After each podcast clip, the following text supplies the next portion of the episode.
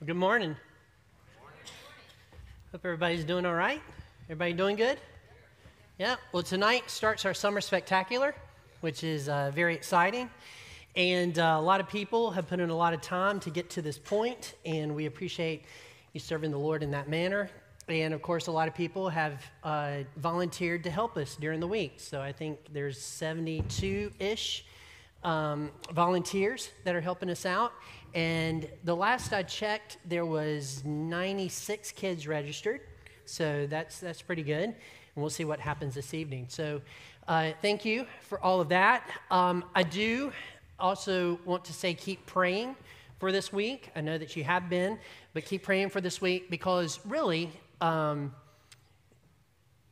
we do we do the work, right? But if God isn't a part of it, we're just wasting our time. So just pray that He'll continue to, to guide us and, and tell us what to do, and that He'll kind of keep any attack out of 1835 Farmington Road for the next four nights, which would be awesome. Um, I do think that uh, we were sort of attacked with a lightning strike last Sunday. Uh, we've been chasing stuff and trying to fix stuff. I think we're up to about I don't know, it's between $1,600 and $1,800 worth of damage, and we're still kind of finding stuff that's been fried by the lightning strike. But nonetheless, um, it's coming together. So, you know, we had, had that to do on top of preparing for the four days, you know. But God wasn't caught off guard by that, right? So he wasn't caught off guard by that. And he was like, Philip, you're wasting time. Here's something else to do. That's what he was, was doing. Um, oh, there it is. There for a moment, I had a little heart pap. You know, where's my Bible? This morning, I would like to start by reading Psalm chapter 96. This wasn't a part of the original message until actually last night. Um, so I just wanted to start reading. I'm not going to make many comments about it. In fact, probably none at all. Uh, but just wanted to read Psalm 96 as we start um, the second part of this series on stars. So, Psalm 96.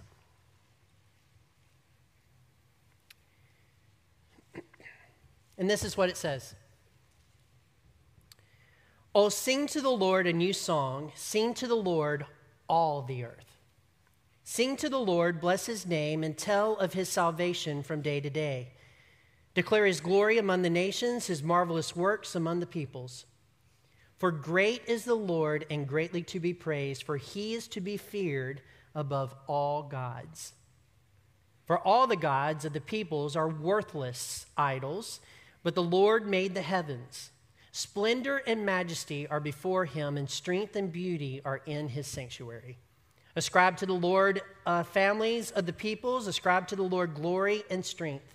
Ascribe to the Lord the glory due to his name, bring an offering and come into his courts. Worship the Lord in the splendor of holiness and tremble before him, all the earth. Say among the nations, The Lord reigns. Yes, the world is established and it shall never be moved. He will judge the peoples with equity. Let the heavens be glad and let the earth rejoice. Let the sea roar and all that fills it. Let the field exult and everything in it. Then shall all the trees of the forest sing for joy before the Lord, for he comes. For he comes to judge the earth. He will judge the world in righteousness and the peoples in his faithfulness. Um, when I was a kid, uh, I, I was told by Disney that I could wish upon a star and receive whatever I wish for, right? It would be the first star in the evening that you could wish on, and whatever wish, wish I may, wish I might, you'll have the wish you wish tonight, right? Right? So you wish upon. Um, you know, a little cricket uh, in Disney said, um, what did he say? He said, when you wish upon a star, make no difference who you are, everything your heart desires will come to you. If your heart is in your dreams, no request is to too extreme. When you wish upon a star, and then I forgot the last line. Your dreams come true. Your dreams come true, right? So when I was a kid, I was like, okay, got to wait for this first star because there's some days that I won't, right? I believed in God, but I also believed in paganism, obviously. right? So, so the star came up. Stuff, what stuff was. I just wanted this stuff, and so I looked at the star and I, I began to wish upon the star. And what I noticed was the star at night when it came out, the brightest star wasn't always there. Right? Sometimes it was there, sometimes it wasn't there, and it seemed to not be there when I needed it the most. So instead of seeing the bright star, the sp- bright evening star come in at night, all these other stars came, and I was like, doggone it, I needed the first one.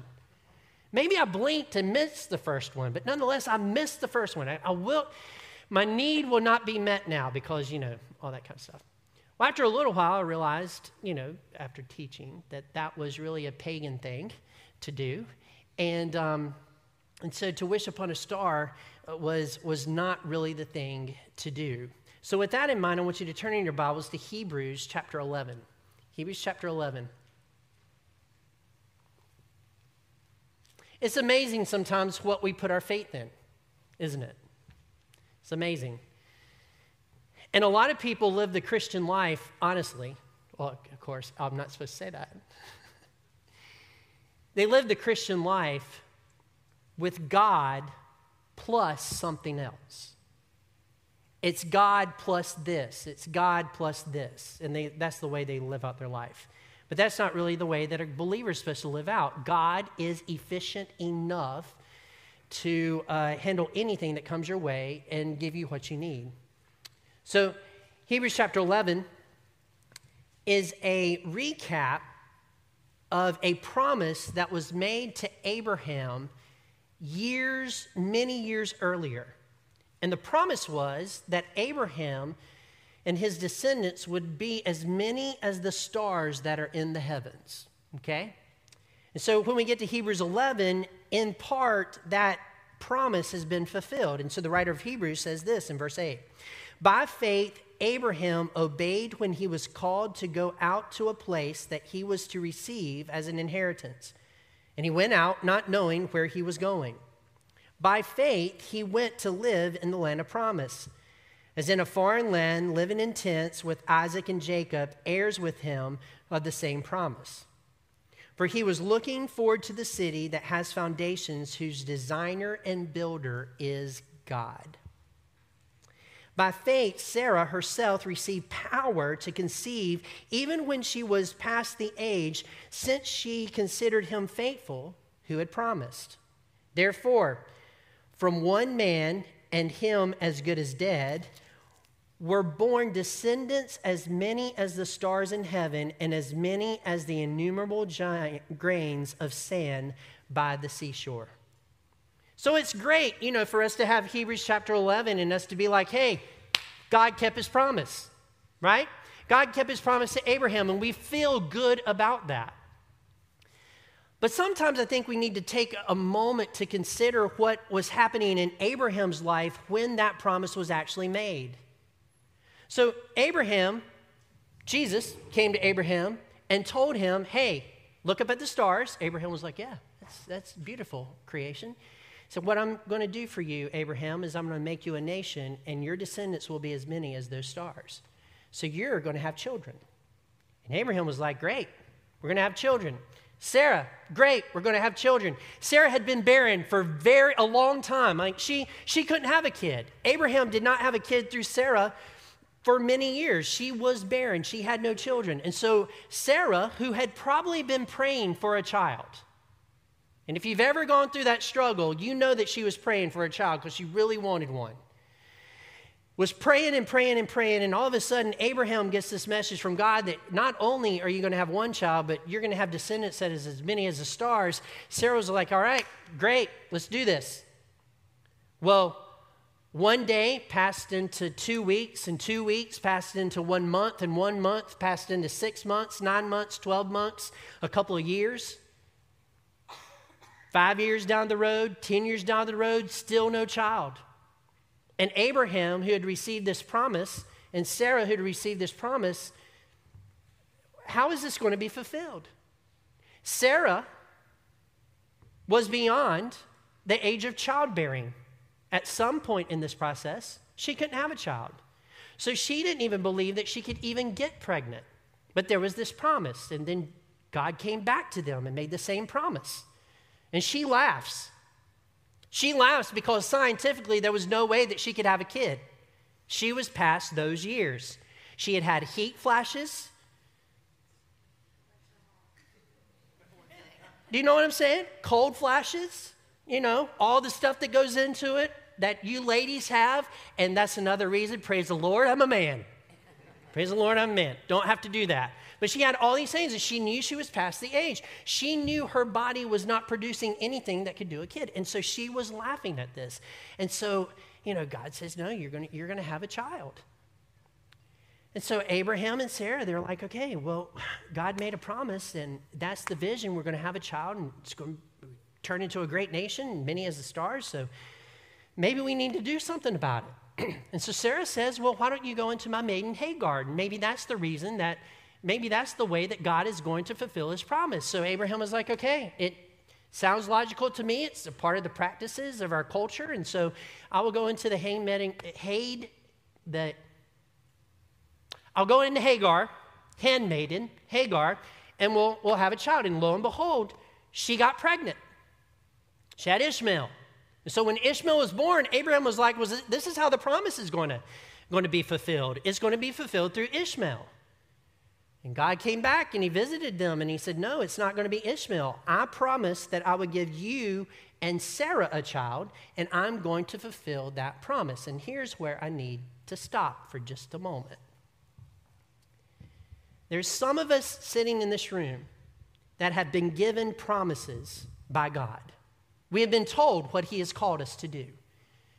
And some of us in the room have been reading the Bible and we read the promises of God and we have applied those appropriately to our life. And we're waiting for those promises to be fulfilled in our life. And it's an it's array of different promises. I don't have time to like run through them all and kind of, you know, get yours. But nonetheless, you have some belief in God that He's supposed to do something in your life, and you've held on to the scriptures tightly, and you're wanting that to happen. And what happens sometimes is that we are given promises of God, and they don't, they aren't fulfilled in the time frame that we would like them to be fulfilled. And so we start thinking, well, maybe we should take matters into our own hands then. Maybe that's what God wants us to do. Instead of doing what we're doing right now, maybe we should take steps toward that dream, toward that promise, toward that calling that he, is, he has given us. And so we start making those steps. And what we do in that moment is we start to lead God rather than follow God. Let me explain. Following God is if God's right here, I'm behind him, and whatever he's doing, and I ask for wisdom for God to show me whatever he's doing and he wants me to be a part of. Whatever he's doing, I'm following him. And so he makes a step, I make a step. And for me in my life, sometimes it's God is just sitting here and he's not making any steps, so I just keep doing what he's given me to do up until that point.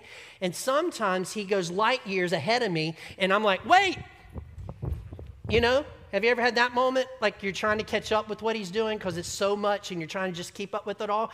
Well, that's been my experience. But I've also had the experience where God isn't moving, he's giving me a vision, and was like, okay, so I need to do something about it. And so I begin to take steps to fulfill the promise or the vision that God has given me, and I start working on it, start crafting it myself. And I'm like, come on, God.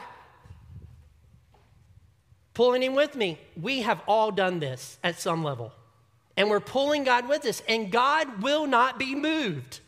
We're pulling on him, we're trying to get him there, we're creating all of this, and, and he's like, No, no, that's not, that's not my promise. My promise is over here, and you're making a promise right here. This isn't the promise of the stars, this is the promise of the stars. And that's precisely what Abraham was doing. He went into Hagar and had a son that wasn't a part of the promise. Not trying to be mean to old Ishmael, but he wasn't the promised one. There was another one. So later, when Sarah does not have the physical capacity to have a child, she has one.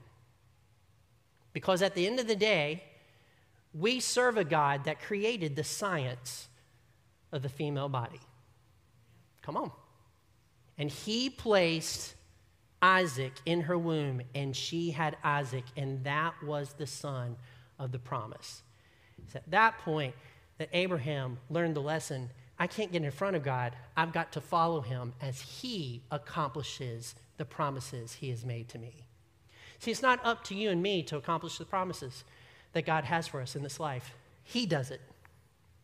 I have a promise that one day I'll be in heaven. There's nothing I can do to accomplish that promise. I have a promise that He will be with me no matter what happens to me in my life. There's nothing I could do to get God to come, come with me. He's just decided to be there. There's several promises He has made, and He is the only fulfillment of the promise, and I'm just supposed to do whatever He's led me to do in that particular moment. Does this make sense? He leads me, I work. He leads me, I work. And that's what you and I need to do as well. Um, I have made, um, Nicole's not here, right? Nicole's not here, so I can say it this way. In the first service, I said, I've made a, a couple mistakes in my life, but I can tell you because she's not here, I've made a lot of mistakes in my life, right? I just don't want her to know that I know I made a lot of mistakes. I just want her to know that, you know, right, men? We don't, we don't want our, yeah, okay. Made a couple mistakes in my life. One mistake that I've made, I made in my life was right out of seminary.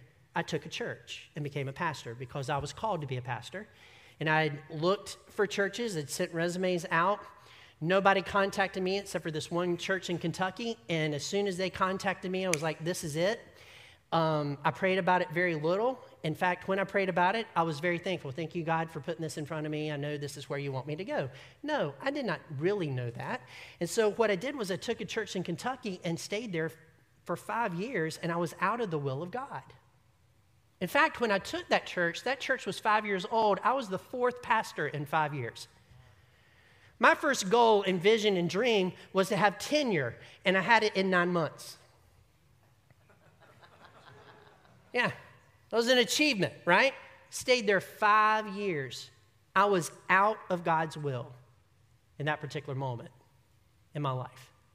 I took my wife with me. She was out of God's will in Kentucky. I got ahead of God and said, You called me to be a pastor. This must be it. I stepped into the position and I tried my best to drag him. I didn't realize I was doing this because I was, I was stinking excited. I had a church. I was excited that I was able to preach. I was excited that we were doing ministry in, in that particular area. And here's the lesson you can be excited and be out of the will of God. And before too long, God reveals to you that you wasn't supposed to be there in the first place. I didn't get that revelation until after I left Kentucky and came back to God's state, North Carolina. Yes, North Carolina. A place that has Krispy Kreme donuts started here, Cheerwine started here, Pepsi started here, and I don't care what Ohio says, we were the first in flight. I mean, it is the place where God has blessed it, right? Because God is blessed. So we need to be careful, ladies and gentlemen, that when God gives us a vision or a promise, that we don't go over here and start creating the promise with our own human effort, that we wait on God to do what He says He's going to do, and we just agree to be a part of whatever that is. It's just a lot better. So you fast forward a little bit to my experience, and this is the church that God had for me all along. That is why I'm here. And that's why I'm staying here. Because this is the church that God had for me all along. This is where I was supposed to be. This was part of His plan. Did I learn lessons in my, in my little trying to lead God and being out of His will? Absolutely. I learned lessons. God was very gracious to me while I was out of His will, but He pulled me back into His will and I followed Him here. And it's great. It's great. So when God says this is it, you follow him and you don't try to make things happen. Okay? So that's that. Now, let's talk about Venus. Okay? Whew, that was a switch. How is that part of what? Well, good. I'm glad you're thinking that. Venus, let's talk about Venus. A couple, couple of things about Venus that you may already know. Venus is the second planet in our solar system. Everybody knows that, right? Zenith, Venus. I did this in the first service too. Venus, yeah. Venus, second planet in our solar system. Venus is the only planet in our solar system that uh, spins clockwise. The rest of the planets spin counterclockwise. Did you know that? Yeah. Also, Venus is the hottest planet in our solar system. A lot of people think it's Mercury, but it's really Venus. So it's the hottest planet in our solar system. Um, it takes, and just to make sure I get this right, yep, it makes uh, 243 Earth years for it to rotate on its axis one time. 243 Earth years. For Venus to go around the sun is 224 Earth days. I said that wrong. Let me, let me correct that. I did this right in the first service. I don't know what happened just then. Okay, it takes 243 Earth days for Venus to rotate one time. That sounds better, doesn't it?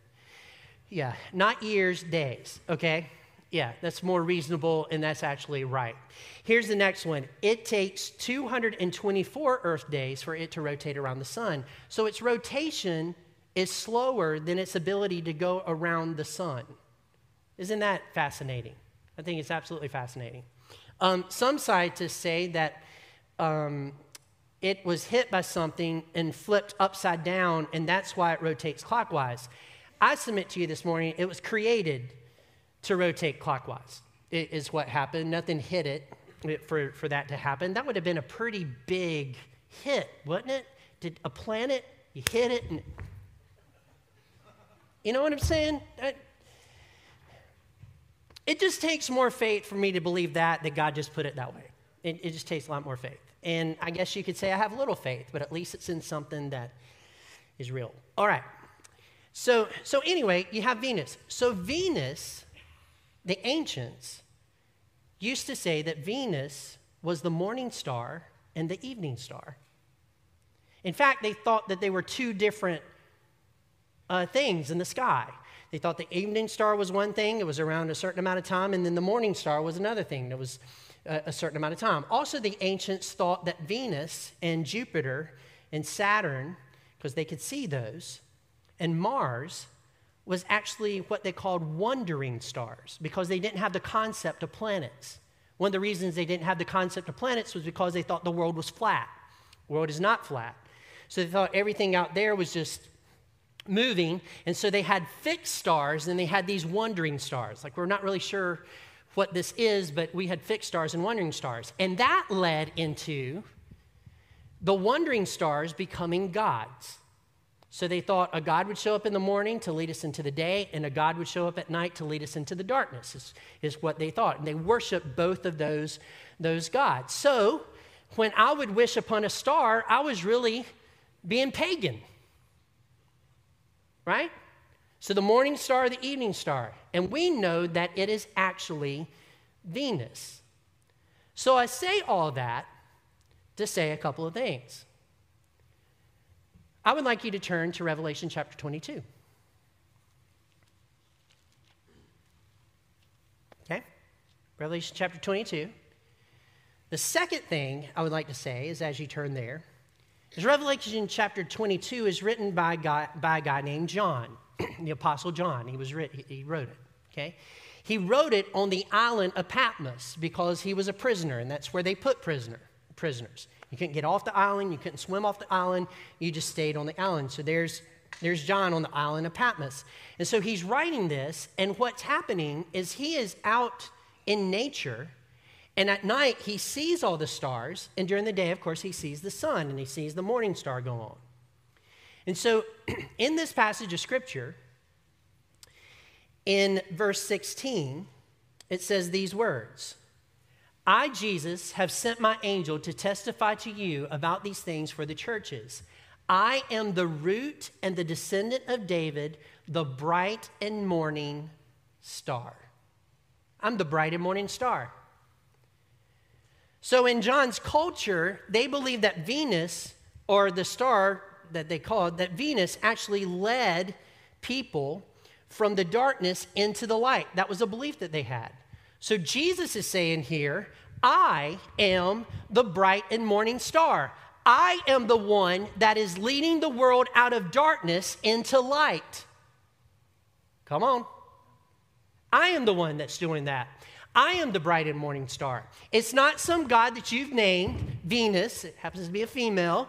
Nothing wrong with it, but I'm just saying it, it doesn't, it's not that goddess. It's me. I am the bright and morning star. And I, when I show up, I'm a new day is on the horizon, and I'm leading you toward that new day. That is what I'm doing. I am the bright and morning star. And so of course, this has to do with the end times and Jesus coming back and Jesus setting up his kingdom and him leading us into a new day. That's what this has to do with. And so the question comes up when are you coming, Jesus? When, when are you going to be here? Because I would like the morning star to go ahead and show up and let's get it on. Let's, let's get into that new day. Let's get into eternity. Let's get into where everything's perfect. And so, when are you coming, Lord? And so, Jesus answers that question in, in Revelation 22. He says this Behold, I am coming soon. That particular word in Greek, coming soon, means I am coming quickly. I feel like that Jesus is like my children sometimes. They're going to do this quickly, but they're really doing it slowly. Come on, that was good, parents. Parents, are you with me? You, you ask your kid to do something, oh, I'll do that really quick. And it's just slow. Like, I'm going to clean up my room and it's going to be into the next day before I get it done. You know, it's just kind of slow, you know, type stuff. You ever get that feeling with your children? You ever get that feeling you ask them to do something and it's just not done? Yeah, it's just kind of slow. You may work with people like that where they say they're going to do something and it's just so slow and you're like are you doing it quickly i'm doing it as fast as i can well could you do it quicker well when i read this particular verse behold i'm coming soon i'm like come on lord you, you could do this a little bit quicker you do this a little quicker what is quick to you? It's very slow to me. You said this 2,000 years ago and you're still not back. And the difference is when you talk about someone that's eternal, everything that he's doing is very quick. Everything that he's doing is quick. So he says he is coming soon. He is the bright and morning star. He is the person that leads this world out of darkness into light. And here's the point no matter what you're going through and no matter how dark it is right now, a believer always has a sunrise on the horizon. We always do. It might not, you know, Jesus is coming back, and that is our sunrise. You might see no way out of your darkness. You might not see any way to get into the light. You may not see any way that it could get better, and it might not get better, but here's what we know for every believer, there is a sunrise on the horizon. And if you have Jesus, He is charting the way to that sunrise. So even if my health is failing and even if I'm dying, my bright and morning star is taking me to a horizon, to a place that is perfect and awesome where I will live in perfection for eternity. And that's pretty amazing. That's a pretty amazing thing. We always have a sunrise on our horizon. Now, 2 Peter chapter 1, verse 16 says this. and so we have the prophetic word made more sure, to which you do well to pay attention as a lamp shining in a dark place until the day dawns and the morning star arises in your hearts. So, what we know is that Jesus is the morning star that arises in our hearts. That's what we know. But before that, it says, pay attention as to a lamp shining in a dark place. The dark place is any dark time that you are going through and you don't understand why you are going through that dark time. Have you ever had those moments? Have you ever had those moments where it's just a dark time? It might be with your children, it might be with you personally, it might be with something at work. It might, I don't know what it would be, but nonetheless, it's a dark place. You are in a dark place. And Jesus is saying, or Peter is saying, pay attention as to a lamp shining to the prophetic word. So he's telling you that even though the star morning star hasn't arisen in your heart and you don't understand why you're going through what you're going through, hold on to the lamp that is shining. And the lamp is the word of God. Behold, my word is a lamp unto your feet and a light unto your path. So, in your dark place, the thing to do is to hold on to that lamp and hold on to it with faith. Hold on to what the Word of God says. Live like the Word of God says, even though it doesn't make sense because everything around you is darkness and it just doesn't seem to be making a difference. Hold on to it anyway until the morning star arises in your hearts. See what happens is that every hard time that you go through, God has a purpose for. There's a promise, right? The promise is all things work out together for good for those who love the Lord Jesus Christ, right? It, it works out for good. Man, that's a promise. I'm going to hold on to the lamp. I don't know how in the world this is going to work out for my good. Have you ever been in a moment like that? Like, this is horrible. I don't know how I'm going to survive this, much less this come to my good. But God says, hold on to the lamp. The promise is your dark time is not random, it didn't just happen. It's not more powerful than you are. None of that. This hard time is to help you get somewhere else. So hold on to the lamp and you hold on to the lamp until God reveals to you why you went through that particular hard time. That is the morning star arising in your heart. See, Jesus in the future, morning star to eternity, but right now Jesus lives inside of me. I hold onto the lamp, and until he reveals to me why I went through that, I just hold onto my lamp and just trust him he's working it out for my good. For instance, when I've gone through dark times, such as being out of God's will or whatever, dark times, held onto the lamp, just wondered why in the world it happened. I realized it was my fault. Okay, it's my fault. He let me do this. I'm not sure what's going to happen. But on this side of it, Jesus has arisen in my heart, and there's lessons that I learned from that experience that makes me better. And I would never have been here at this position if it hadn't have been for that dark time. Yeah. yeah. So when something happens and you're instantly brokenhearted and you're just shocked at it, you can't believe it's happening to you. You've, you've invested, you've done everything right. You hold on to the lamp in the darkness as you get through the darkness, and eventually Jesus will show you why. And He's either going to show you why now or later. That's what He's going to do. And this is what I know from this position God has only showed me a little bit of the reason I went through the dark times. In eternity, I will fully know why I went through that particular time of suffering. Yeah. And So, in a dark place until the day dawns and the morning star arises in your hearts. So, hang on to the lamp. I think some of you need to hang on to the lamp. You're about to let go. You're about to let go of your faith. You need to hold on to the Word of God. Hold on to it. Keep following Him. There's a day coming where you'll understand why you're going through what you're going through. Um, in 2022, I don't know if you know this or not, but we discovered a new star that is 28 billion light years away. Now, just to make sure everybody knows, I was asked this question after the service. A light year is not equal to a mile, okay?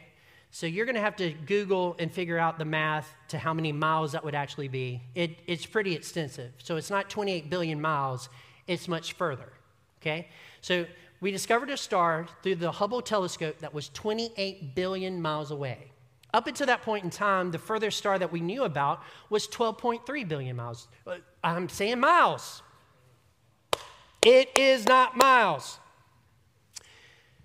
12.3 billion light years away. I apologize. I made two gaffes in this particular service. There you go.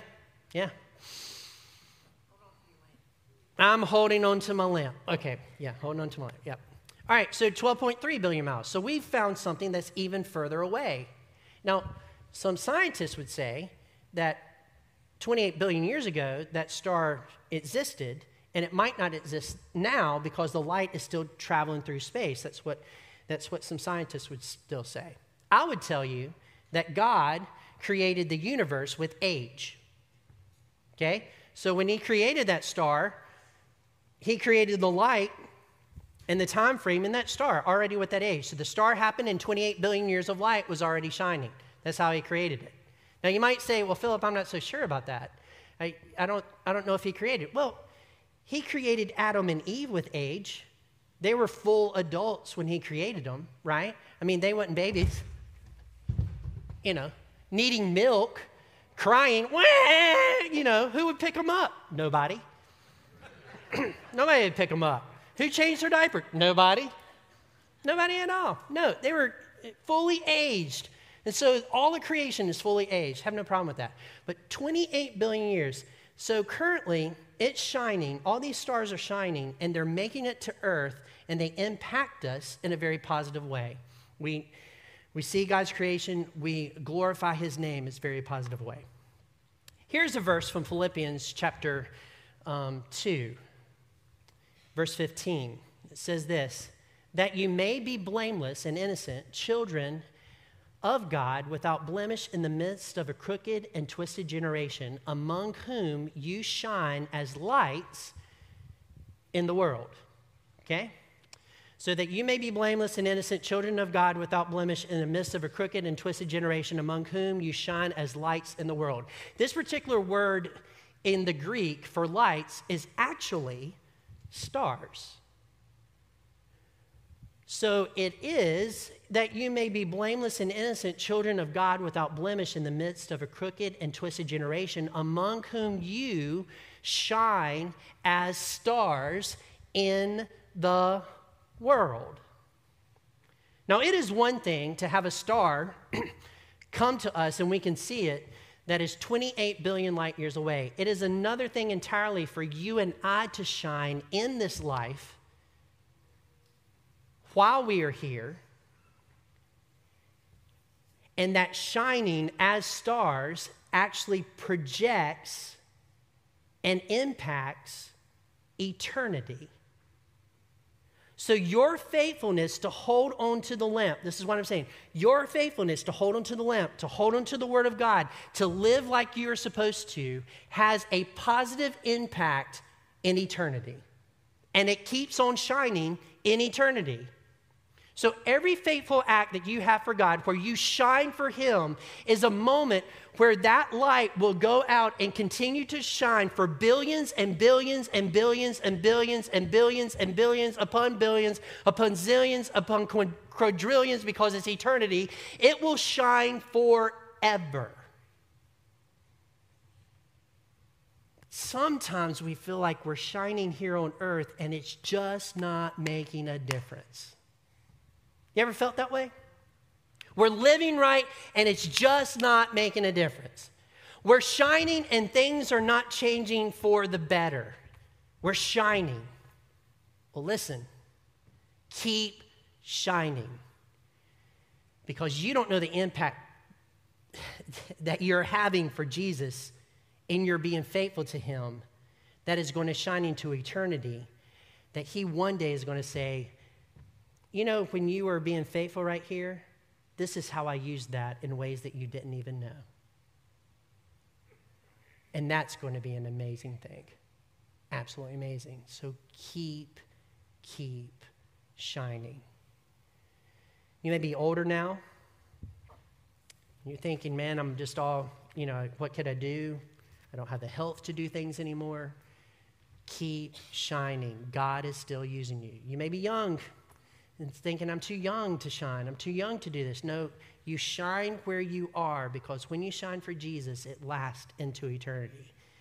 You may have kids, you may be married, you may be between the ages of 20 and 60 or 70 or whatever. You keep shining where you are because when you're faithful to hold the lamp for Jesus, He honors that into eternity. And we'll find out there the impact that we had as we shined as stars for Him. So that's it. That's the message today. Okay, let's pray. Heavenly Father, thank you for the stage you've given us.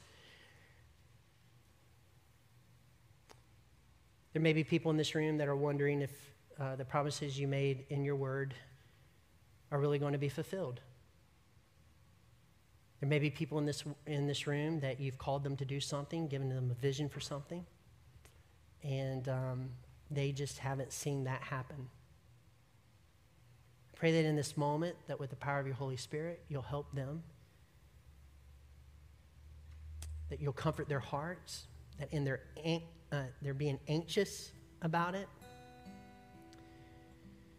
because they want things to turn around immediately, but it's just not turning around immediately. I pray, Father, you'll comfort their hearts and you'll just give them the strength they need to just follow you step by step and not get in front of you. That they will not cause things to happen, but react to the things that you are doing. That you'll give them the wisdom to do that. I pray for the people in the room that are going through a tough time. I pray, Father, that you help them hold on to their lamp. I do ask that um, sooner than later that you would shine in their hearts as the morning star and let them know a little bit about the reason why they've gone through what they've gone through in this life. That maybe in this moment you could tell them a couple of things that's happened, or this week you could tell them a couple of things that's happened as a result of what they've gone through. But besides all that, Father, I pray that by the power of the Holy Spirit, you'll help, help them hold on to the lamp. Help them hold on to the Word of God that's the lamp unto our feet. And then, Father, we are looking forward to the day where you lead us into eternity. And even if it's while we're still here and our health fails and then we pass on, we are so looking forward to death that you orchestrate as you take our hand and take us into a new day, a day of perfection, a day of awesomeness, a day where we just worship you with all our hearts and our minds. But for now, give us the strength that we need to hold on. Father, we want to shine for you. So, by the power of your Holy Spirit, show us the things that we are going after that are things that we're not really shining for you while doing. We will let those go. And help us to understand the stuff that is things that we need to do to shine for you and help us focus on them. Because at the end of the day, that is what really matters as we live in this world. So, Father, we love you. We thank you for this moment. We thank you that you are our God. And in Jesus' name we pray. Amen. Let's stand and sing. I'm here to pray for you if you need that.